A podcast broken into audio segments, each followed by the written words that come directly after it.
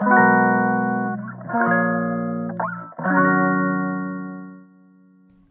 ようございます。麻酔科医の松田祐介です。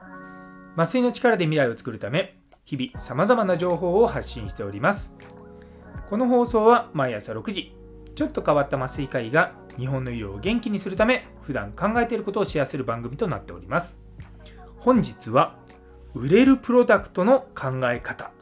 ということをテーマにお話したいと思いますよかったら最後までお付き合いください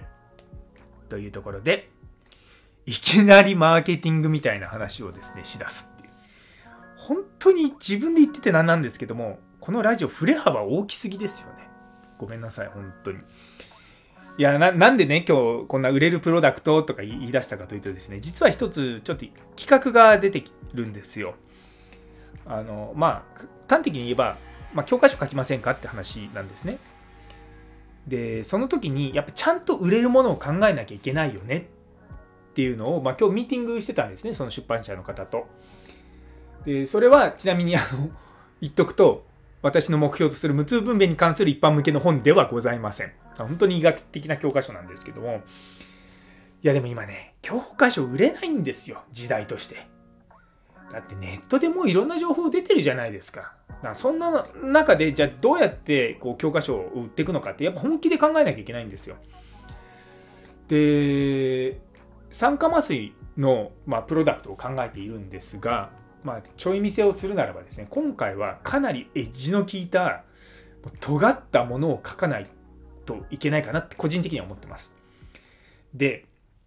酸化麻酔っていわゆる妊婦さんの麻酔なんですけども大きくその3つのカテゴリーに分かれてるんですね。1つは無痛分娩ね、皆さんいろんなとこで話聞いてると思います。でもう一つは酸化救急って言ってですね、まあ、妊婦さんが急になんか状態が悪くなった時にどうするか。でもう一つがですね、帝王切開の麻酔なんですよ。で、実は酸化救急の本っていうのはあるんですよ。で、無痛分娩の本もあるんですよ。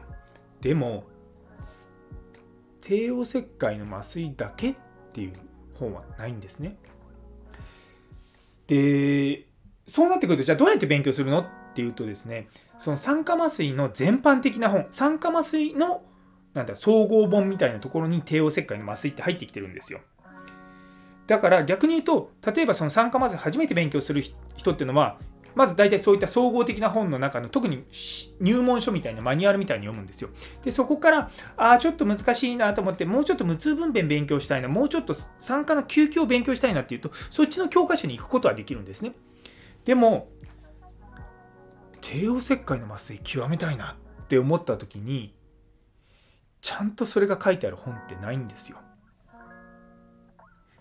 これはですね私自身がまあいろんなところで依頼を受けて書いている中でずっと思ってることなんですね。っていうのも結局僕のところに原稿の依頼が来るのっていうのは、まあ、大きな章立てののいろんなものがある中で三冠帝王切開の麻酔を書いてくださいって言われるんですよ。でそこに僕はめちゃめちゃ書きたいこと山のようにあるけども、そんなの書いたらもうニッチすぎていらないと。でも実はそのニッチな情報って、ベッドサイドで、てかまあ、ベッドサイドって言い方変ですけど、患者さんの麻酔をしてるときに、その若い先生に僕が教えるとめっちゃ喜ばれるんですよ。この時こうなってるけど、これってどう思う？とか、めちゃめちゃその、まあ、深くいろいろ考えてるんですね。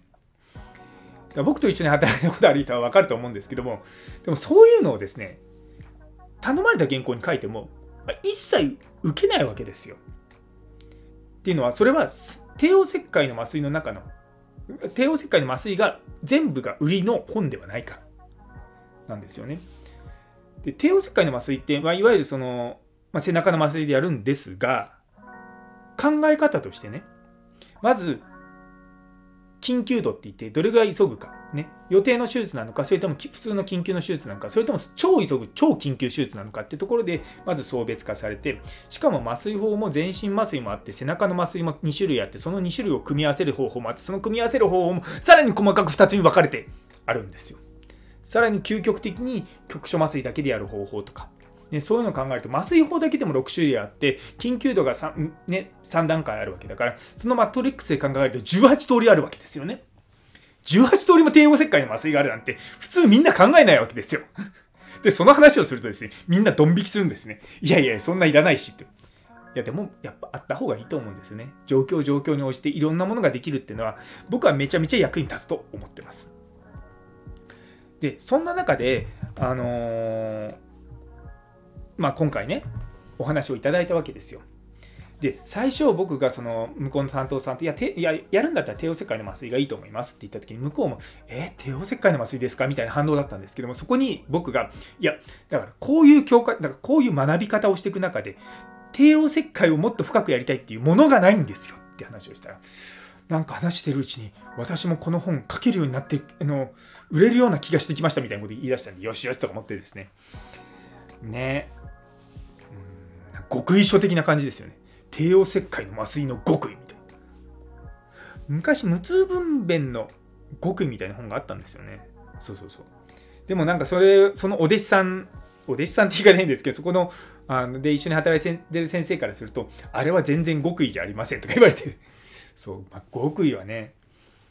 なんだろう。わかんないですけど、まあ、五輪の書的なねものがあるのかもしれないですけど。でも例えばその今言った麻酔法とそのシチュエーションだけじゃなくてですね実はそれにさらに上に帝王切開の理由適用なんで帝王切開するのかっていうことによってやっぱりこう思考が変わってくるんですよ。どう変わるかっていう例えば骨盤いわゆる逆子の帝王切開の場合と前回帝王切開前1回帝王切開してるから今回も帝王切開しますっていうところの考え方は違うんですよ。麻酔の時の準備も基本的な準備は同じだけども準備しなくてもいいけど緊急な時に準備っていうか心の中で準備しておくものがあったりとかするんですね。そういうことが実は大事なんですよね。で例えば全治胎盤とか出血するような手の手術の時は患者さんの手を見なきゃいけないんですよ。でもそんなこと私普段あまり教えてないんですね。っていうかそこまで教えるとニッチすぎてわからないっていうかあのいっぱいになっちゃうことが。だからそれを教えるのって僕の中でも何段階か教えた次の段階なんですよね。そういうのを、まあ、考えてやっぱ教育している部分があってただそれをだから普段僕の教育を直接受ける人だったらそれはもちろん分かりますけどもそうじゃない人は全然分かんないんですよね。だからやっぱりそういったのを考えなきゃまあそういう時に役に立つ本っていうのがあってもいいのかなとも思ったんですよね。そう。で、やっぱそういう形で、あの、やっていかないとですね、もう本って売れないんですよ。ありきたりの、例えば酸化麻酔の教科書的なものを僕が一人で書いたところで、ありきたりのものは、ありきたりな売れ方しかしないんですよね。まあもちろんねポケあのポケットマニュアルみたいなものは、まあ、それでも十分な利益は出るとは思うんですけども私としてはやっぱりしっかりと、まあ、改訂を重ねてどんどん良くなっていくような本を書いてみたいっていうのはあるのででその中でずっと僕自身も思ってたしその教科書としてね書きたいなと思ったのは無痛分娩ですね正直な話いろんな人がいろんなこと書いてるんですよ。で今はあのできできないって言い方変ですけどもやなんだろうそこまで日本で流行ってないから、